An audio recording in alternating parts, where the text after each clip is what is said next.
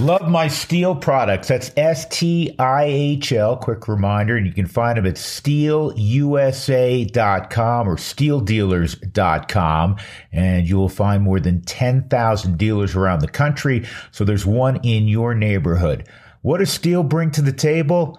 How about everything to keep your property up to speed? They have a myriad of chainsaws mowing and planting tools from trimmers and lawnmowers to zero turn mowers to edgers and sprayers.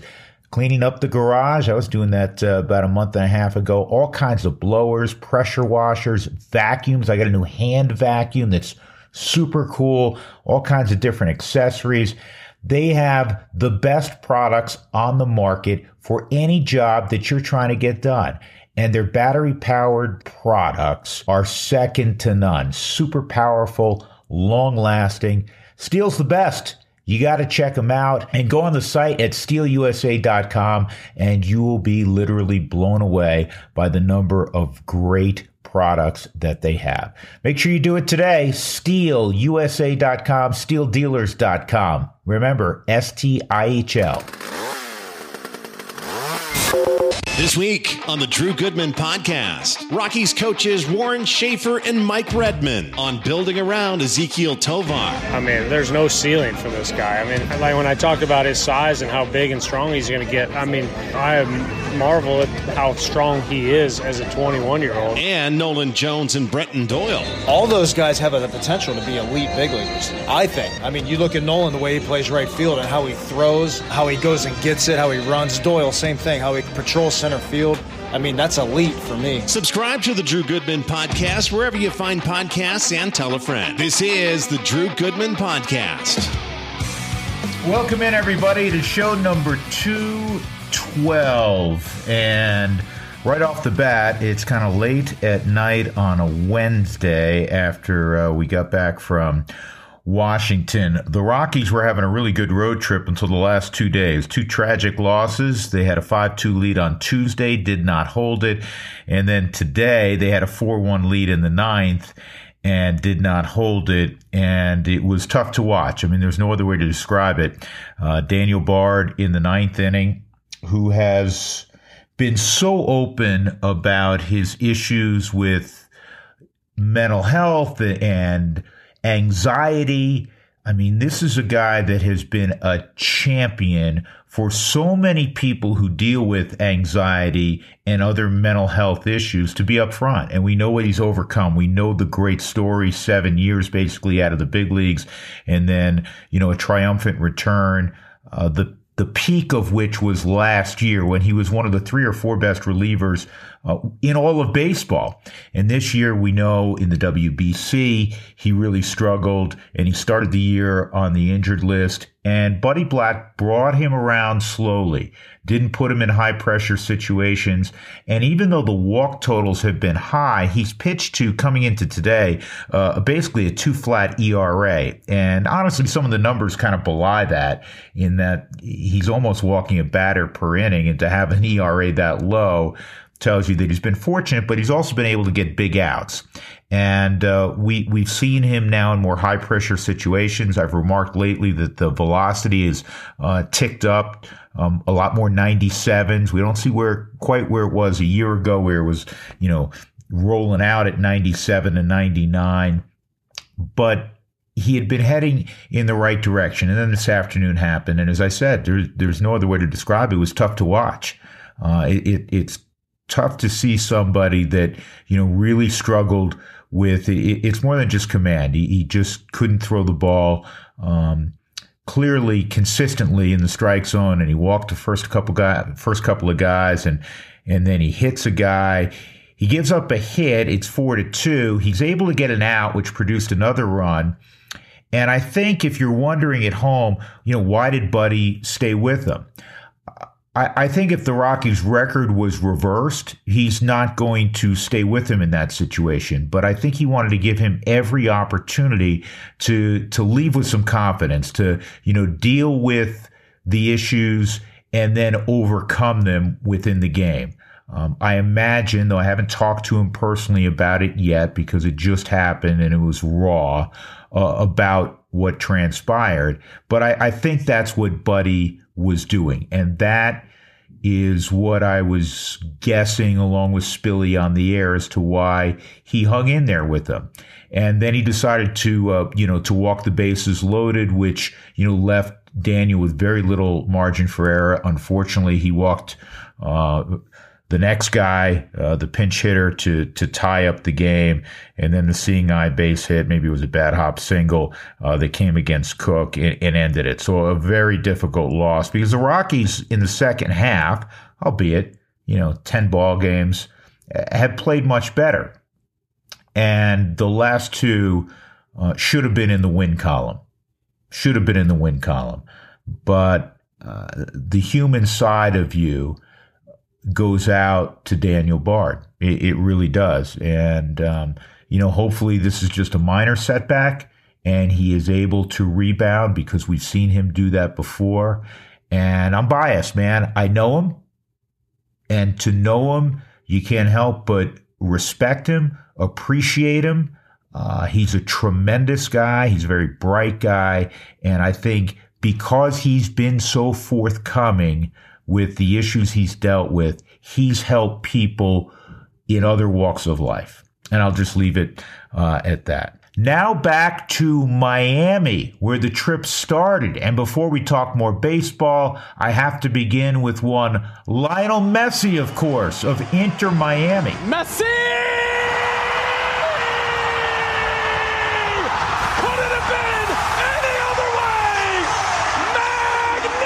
It's always good to be in Miami. Miami's always lively, and it was particularly so in anticipation while we were down there of Lionel Messi making his Inter Miami debut.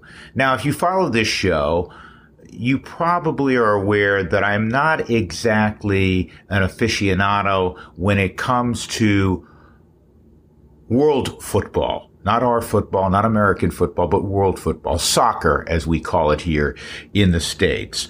But I've become more intrigued. I shared with you last uh, Christmas time, I was actually in Paris on vacation, and the timing was beautiful because France was in the World Cup final, and uh, we watched it from, you know, a bar, which was great watch it in Paris. Couldn't have been better. You're talking about the, the biggest sporting event in the world, and we got to watch it in Paris. So, you know what? Watching Mbappe do his thing, uh, uh, yeah, more intrigue. I understand how important it is worldwide. Again, not growing up with it, um, I've never been one that, um, has watched particularly closely, but more so uh, of late. And so I'm intrigued by Messi because I, I watched Messi, and I know he played for PSG uh, along with Mbappe, and he's one of the two or three greatest players of all time, uh, evidently without much uh, argument. So he,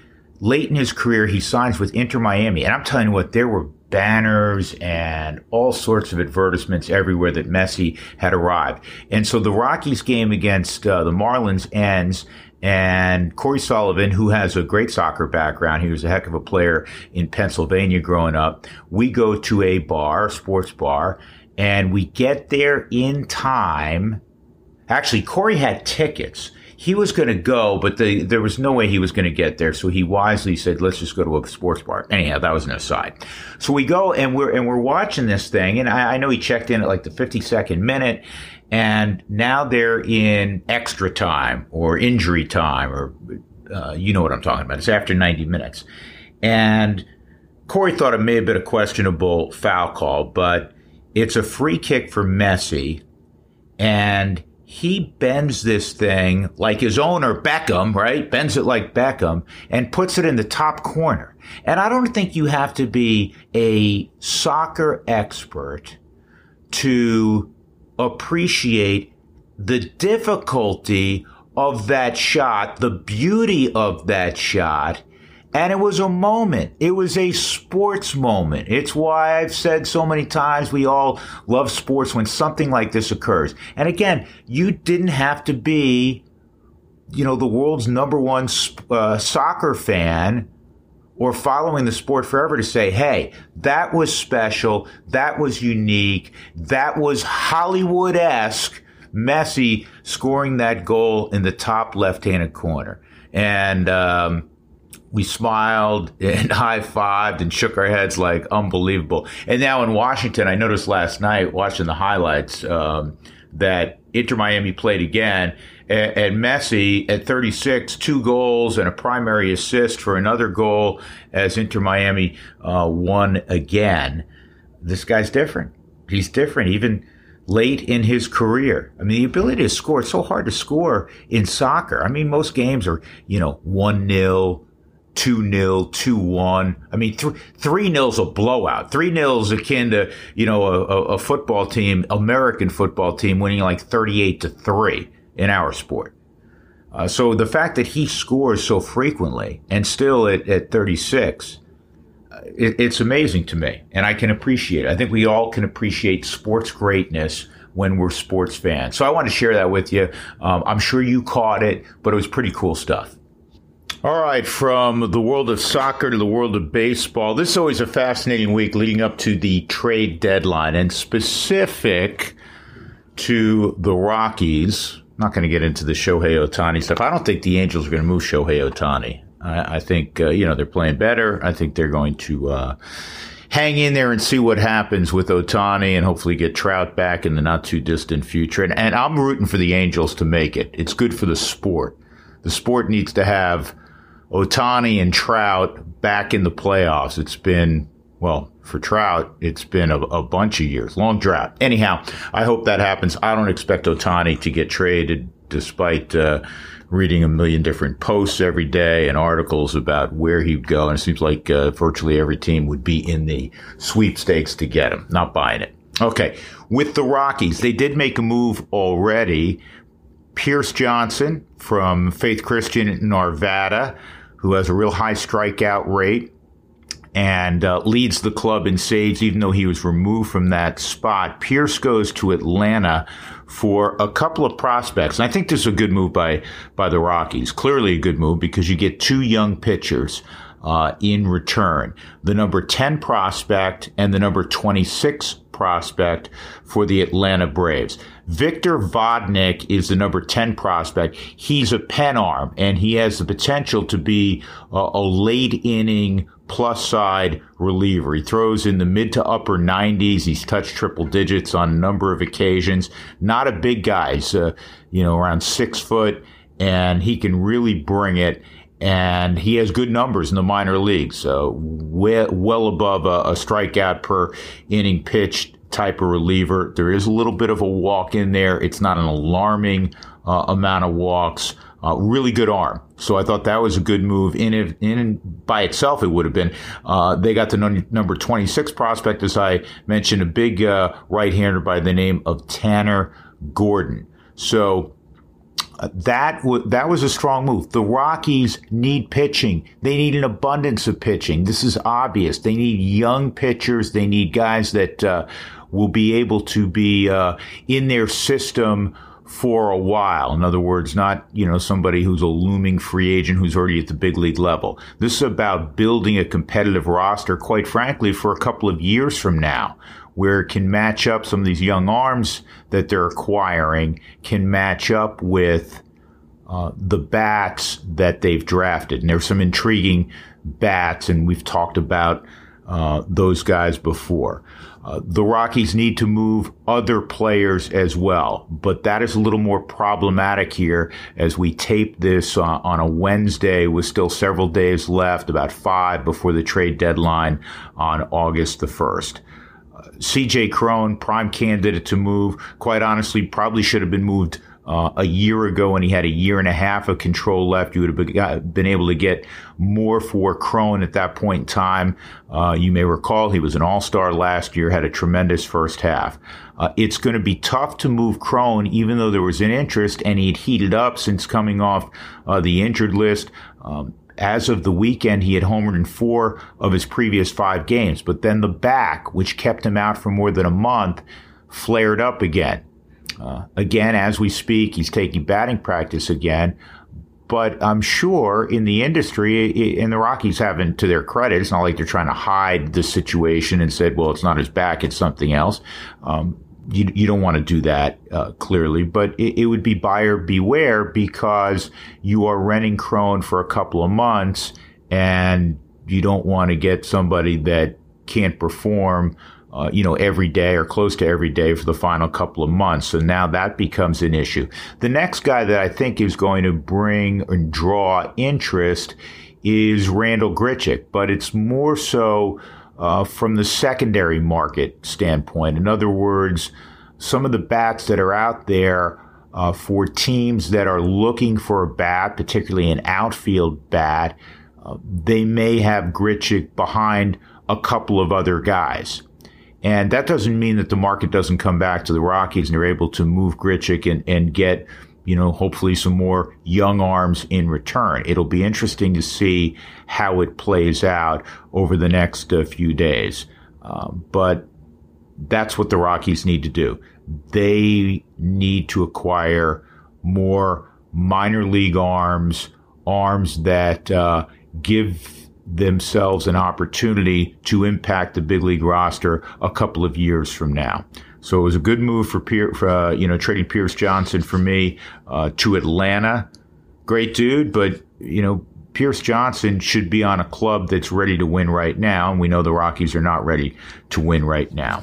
So again, the next five days uh, will be intriguing. What's been intriguing watching the Rockies over the last, really the whole season, but particularly the last couple of months, and it's a topic we've hit on uh, frequently. And we'll continue to hit on it because if you want to be optimistic, and I choose to always be optimistic, the Rockies are building around young talent that's arrived in Ezequiel Tovar, Nolan Jones, and Brenton Doyle, and others that we may get a glimpse of before the season's over. And it seems like almost on a daily basis, one of those three guys, or on many occasions, two or th- those guys, or maybe even all three on a given day, are impacting the games being played at the major league level. Nolan Jones, another huge home run the other night. Uh, Tovar threw out three hits the other night. Brenton Doyle's had a good season in Washington. Uh, hit a home run the other day down in Miami. So uh, a lot of good things with these three young players. And I thought today we'd do something different instead of just a singular interview, I would talk to a couple of guys on the Rockies coaching staff about those three guys and how they're progressing from a coach's standpoint. Warren Schaeffer is the Rockies infield coach. He's also their third base coach. He's a dynamic young guy, super bright, played at Virginia Tech, played professionally in the Rockies organization for a couple of years and realized that he wasn't going to get there and transitioned uh, to coaching. And he's a guy for me that, that, uh, uh, could very well be a, a, major league manager down the road, or, or if he chooses to go back to the college level, be a head coach. Uh, he turned down Harvard and Yale to go to Virginia Tech and play uh, the highest level of baseball he could. Really enjoy our conversations. You'll hear from Warren Schaeffer, and you'll also hear from Mike Redmond, who has a, a great perspective as well. As Mike played for a long time, he's a catcher. Typically, the most cerebral guys on the field have to be your catchers. Uh, Mike was a Mar- was a manager of a, of the Marlins for a period of time, and he's been the longtime bench coach for the Rockies and for Buddy Black. So I picked both of their brains about the three young players the Rockies are, are at least initially building around.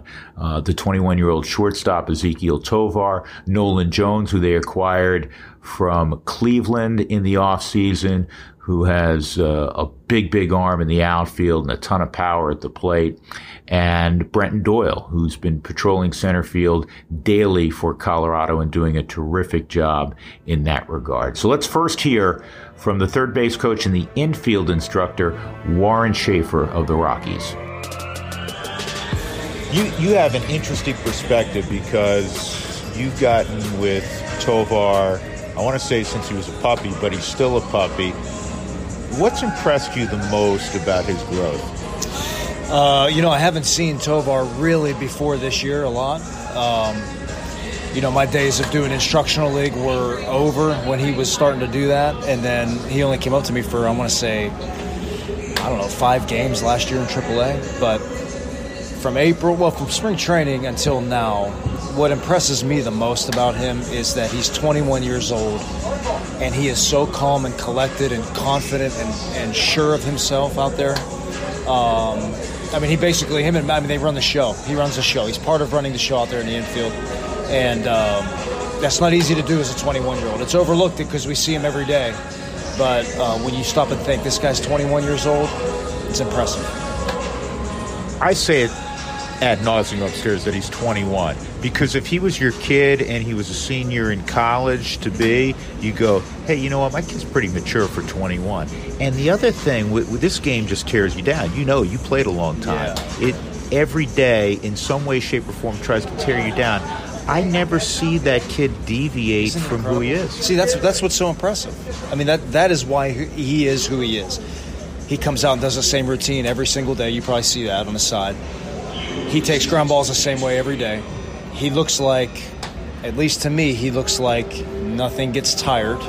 I know that it does. You know that it, it has to. But he looks like the just the model of consistency every day. Um, and you would think that you would see some blow ups or some you know, some speed Ks when he strikes out one, two, three, and then he runs back and throws something. But he he doesn't do any of that, which is the most impressive to me. His brain, his brain, and the way his heart ticks. I mean, it's special. Do you ever see emotion from other? I mean, he's a wonderful kid, seemingly, and he's a very bright kid. Yeah. But do you do you ever see any change really? Yeah, I mean, when we're working one on one, I see I see emotion, small emotion, frustration at times when he misses a couple balls out there. It's in there. I mean, he's a he's a competitor. You can see that written all over him. Um, but in practice, that's when the best competitors. Like I played with Nolan back in 2012, and, and he was maybe the best competitor I ever played with in terms of practicing and taking it serious and and uh, being upset when he does something wrong in practice. Tovi's the same way. Like just today, I mean, he missed maybe four balls out of 50 uh, in our in our pre-work. I said, "Hey, good job, dude." No, bad. That was bad today. so I mean, that's what you know. That that's the emotion. He knows he has high standards for himself. Um, he sets them for himself. I mean, he, we we talked in spring training about his standards, and he stuck to them. And it's just who he is. That's why he's going to be a good leader when he when he gets older. He already is, but he's going to be even a better one as he gets older. What are you more impressed with now, the progression defensively or the progression offensively? Uh, both, I think. I mean, I think everybody expected him to play D, um, but the way he's done it at this level, and I just, I mean, he's at the top of the charts and, and across the league in DRS and everything else you can think of as a shortstop. Um, but for me, the hitting, the hitting is probably more impressive because hitting's really hard. It's the hardest thing to do in sports, and he's 21 and he's facing big league pitchers. I mean, that's hard, and he's and he's holding his own. Do you allow yourself to project? I mean, you're in it every single day and, and you have a lot of things on your plate, but do you allow yourself to go, hey, you know, two years from now, three years from now, whatever it is, this kid is going to be Sure. this guy statistically? You know, in baseball, that's people love doing that in baseball. I mean, you you scouts make a living off that. Um, I don't I don't do that. I, I don't do that much um, because it's already always frustrating and I'm wrong all the time. But with Toby, I see something unique and special, and I know, I just know that next year he's going to be better this year, and then the following year he's going to be better than that. He's going to be good for a long time at a premium position, and he's got the qualities to be a leader and to lead the clubhouse. Um, he's special, man. We need to hold hold on to him. He has a little bit of a different personality, but a little bit of CarGo in him that down the road, because he's already speaking very good English, where you can see him crossing over in a clubhouse that is multicultural. I think you already see it. You already see it. I mean, you guys got you got guys like Mac that bring him along, and they got great relationships. I mean, Trejo, good bilingual guy. I mean, but yeah, I, I don't think that'll ever be a problem for Toby. I think that he's he's already there in a lot of ways. Right, a guy you, that, that you don't work with maybe in terms of infield instruction, but a little bit because he's on the dirt once in a while. So I should I shouldn't say that. But but Nolan Jones is a guy that also has really stepped forward on both sides. Yeah, I've been incredibly impressed with Nolan. Um, I mean, starting in spring training, Um, one of just right along with Tovey is one of the hardest workers in, in early work and in early work in spring training. You're out there at seven o'clock in the morning, always the first one out there working on infield stuff. Um, still, even when he's not playing the infield for a long time, he's out there with me early, uh, just staying sharp, being ready because you never know at any moment Buddy could put him over there. Um, so he has to stay sharp and ready. But he's been, he's an incredible worker. Um, plays hard, loves the game, gets on base, plays a heck of an outfield, throws the ball well. I mean, he's a good player with a ton of ton of upside.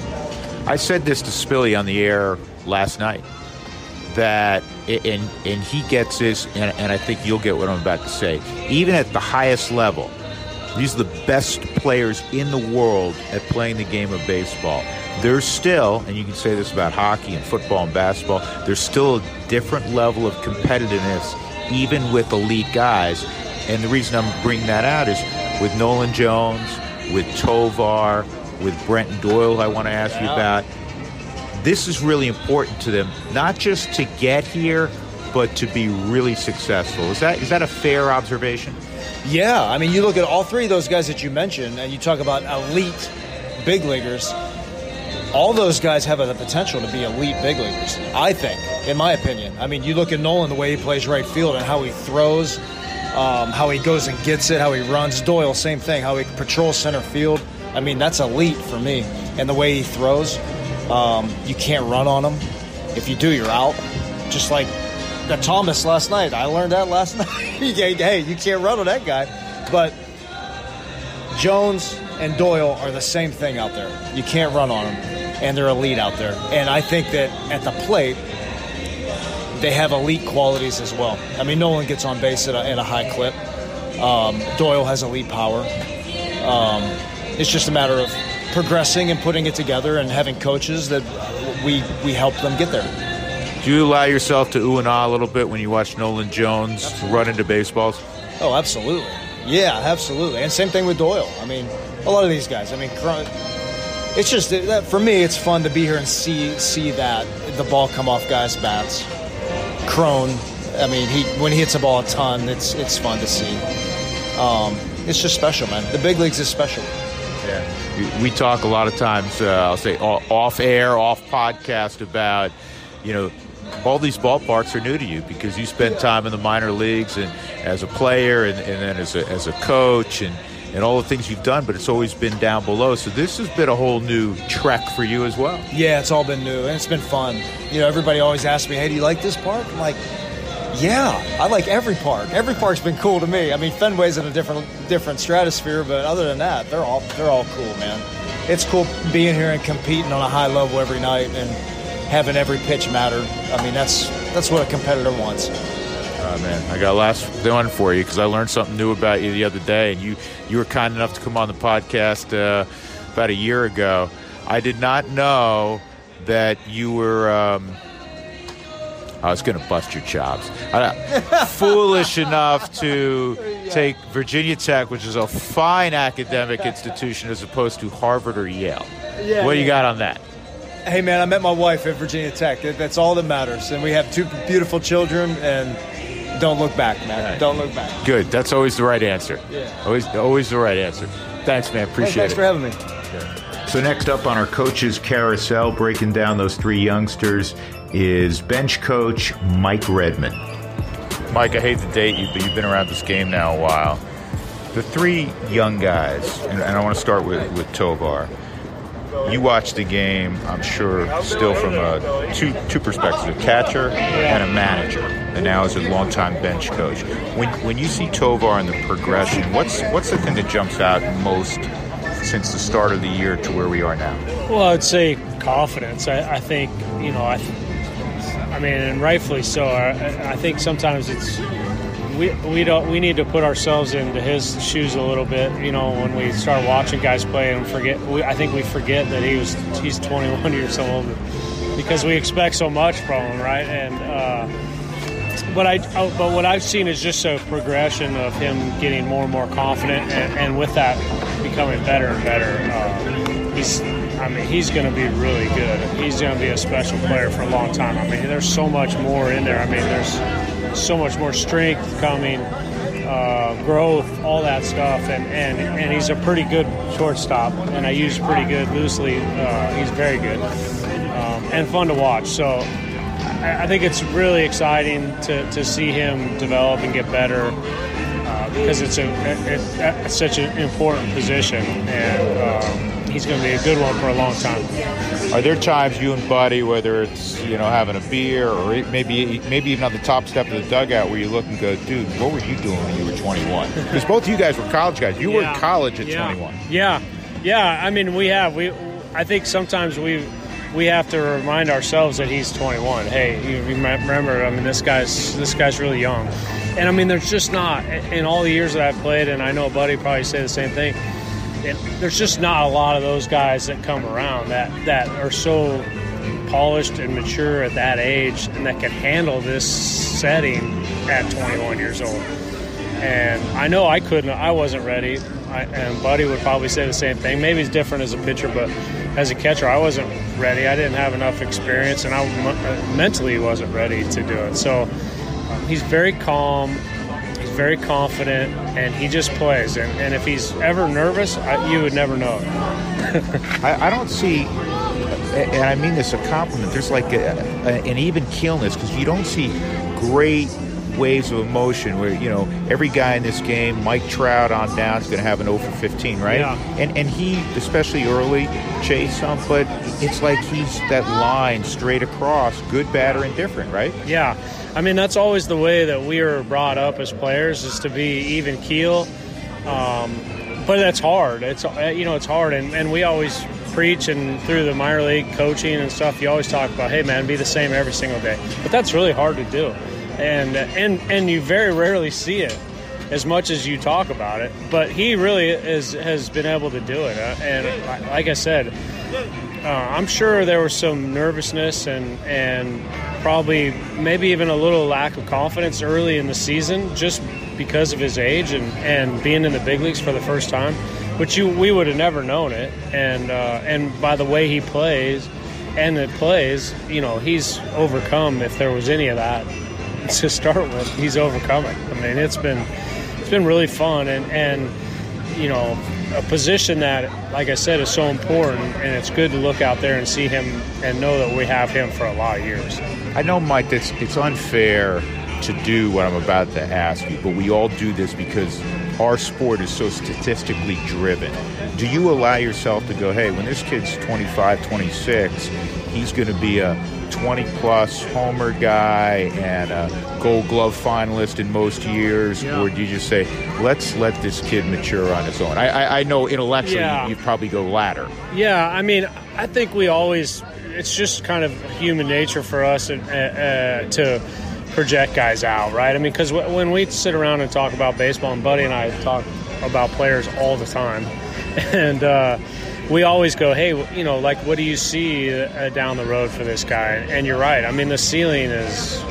I mean, there's no ceiling for this guy. I mean, it, it, I, I, like when I talked about his size and how big and strong he's going to get. I mean, I, I marvel at how strong he is as a 21 year old, and and that's only gonna only gonna get you know stronger, right. uh, which is going to produce you know more power and all those things. So um, it's hard to put a number on it because uh, you know at, at, this age right now at 21, it, it, he's putting up some numbers. It's hard to say how much more it's going to get, but I will say I think it's going to be exciting to watch. Absolutely. Yeah. Ah, to change gears on you. The kid who's most often in right field, we've seen him on the dirt some. Nolan Jones. Yeah. That's a big, strong, talented kid, isn't he? Yeah, he's he is, yes. And uh, he, you know, he's tooled up. He's, you know, can do a lot of things. He can run. Um, great arm. I mean, you look at him and, and Doyle in the outfield. Um, their arms. I mean, those are those could be two of the best arms I've seen in the big leagues in a long time.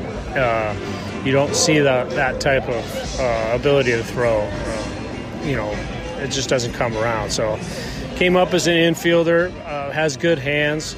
Um, you know, I think I think there's just so much upside in this guy, and and getting him comfortable and letting him go out there and play every day, work through the ups and downs uh, of a major league season and go out there. I mean, we've seen by you know how far he's hit some home runs, how much power there is, and I think like with any young player, it's all consistency and and who knows when that comes. If that comes, you know, at the end of this year or next year or two years down the road, you just never know. But but there's a lot there. I mean, he's a great teammate. He's he wants to win. Um, he brings it every single day, uh, which is things as coaches, bench coach. I mean, you, those are the things you look at the intangible stuff. What does this guy bring every day to the ballpark? I said this to Shafe, and I had said this on the air with Spilly last night. And again, you played a long time, Mike, so you really know where I'm going with mm-hmm. this, and that is not every this is the best league in the world these are the best players in the world by a long shot yeah yet at the highest level there's different competitive uh, you know people and just yeah. because a guy's a big leaguer doesn't mean that the guy next to him might not be an even better competitor stronger desire yeah, yeah, to be great and with those three guys in particular i see a strong desire they're here but they want to be great yeah yeah and, and i mean that's much where you give the you know all of our uh, you know scouting people and the and the for us to be able to get this guy. Um, those are the things that obviously they dug deep on uh, the makeup and and you're right. I mean there is there's there's I've played with all sorts of different guys, guys that. I, I, mean, first of all, I say like you don't make to the big leagues if you're not a competitor. First of all, but there are different ways to compete. I competed differently than you know Pudge or or Joe Mauer, right? I mean, like those guys didn't have to compete as much because they were just so much better than I was. I had to really compete because I wasn't that good. But uh, you know, like everybody competes in different levels, but these guys bring it every day, man. And and and I never I never had the ability to play every day, but as I see how good these guys are now, to play every day, it's a different animal, and you have to be a super competitor, and you got to really want it because it's really hard. And uh, all I see these guys is, show up ready to play every day with with energy and fire. And uh, you know you've seen that especially over the last few weeks of, of, of how we're playing. It translates throughout the ball club. Red, last one. You, you, and, and it's kind of a pickup on what you were talking about as this thing unfolds and you rebuild and, and, and, get some of these young guys here and see them have success, does that allow you and, and Buddy to, to, stay optimistic and say, you know what, I'm seeing growth, even though, yeah, yeah in terms of wins and losses, no one, yeah. no one within the organization is, is pleased. Yeah, well, I mean, I think I think you're always optimistic, and, and I mean, you know, we've all been through, you know uh, bringing up young players and guys playing, and and um, you know I, I, think that these guys are, you know, these guys are getting the opportunity to, to show what they can do and, and show what type of players they are, and um, and get the experience, and that's really what you have to do. You just got to let these guys play, and and there's the only way you can get experience and learn at the at, at the big league levels to play and I think that's what you're seeing. And, and these guys these guys are fun to watch. I mean, they're fun to watch. They're fun to talk to. Um, there's always something to learn out there. You know, for example, last night, you know, there's always stuff with Trey. You know, Treo's learning, and and you know that's the that's the sometimes the fun part of the of, of being a coach or a manager is is there's always a conversation to be had, and there's always a learning moment or a teaching moment, and then there'll be a time where you're like, hey, all right, they got it, and then they just go off and play, and uh, that'll be fun too. Thanks, Red. Appreciate it. All right, you got it. I've talked to a number of people that will reach out and you know, you know, sometimes talk about their frustration with where the club is right now, but they always, and there's always a but, talk about how exciting it is to watch those three players develop and and those are the three guys in particular that they're focused on when they watch Rockies baseball when it comes on every night. And I'm all in on those guys. I really do think not only are they clearly big leaguers, but they can be impactful big leaguers as they already have been and be part of a winning team. And that's the bottom line. That's what uh, the Rockies are trying to get to. That's what fans want to see, naturally. So a big. Uh, Thank you to Warren Schaeffer and to Mike Redmond. And uh, we'll do it again next week, as I always say. And the trade deadline will be complete next time we visit. We'll see if uh, any more moves take place with uh, Colorado and what transpires around the game. It'll be fascinating for all baseball fans over the next few days. We'll break it down seven days from now. Till then, stay safe, stay well, and uh, we'll talk to you soon.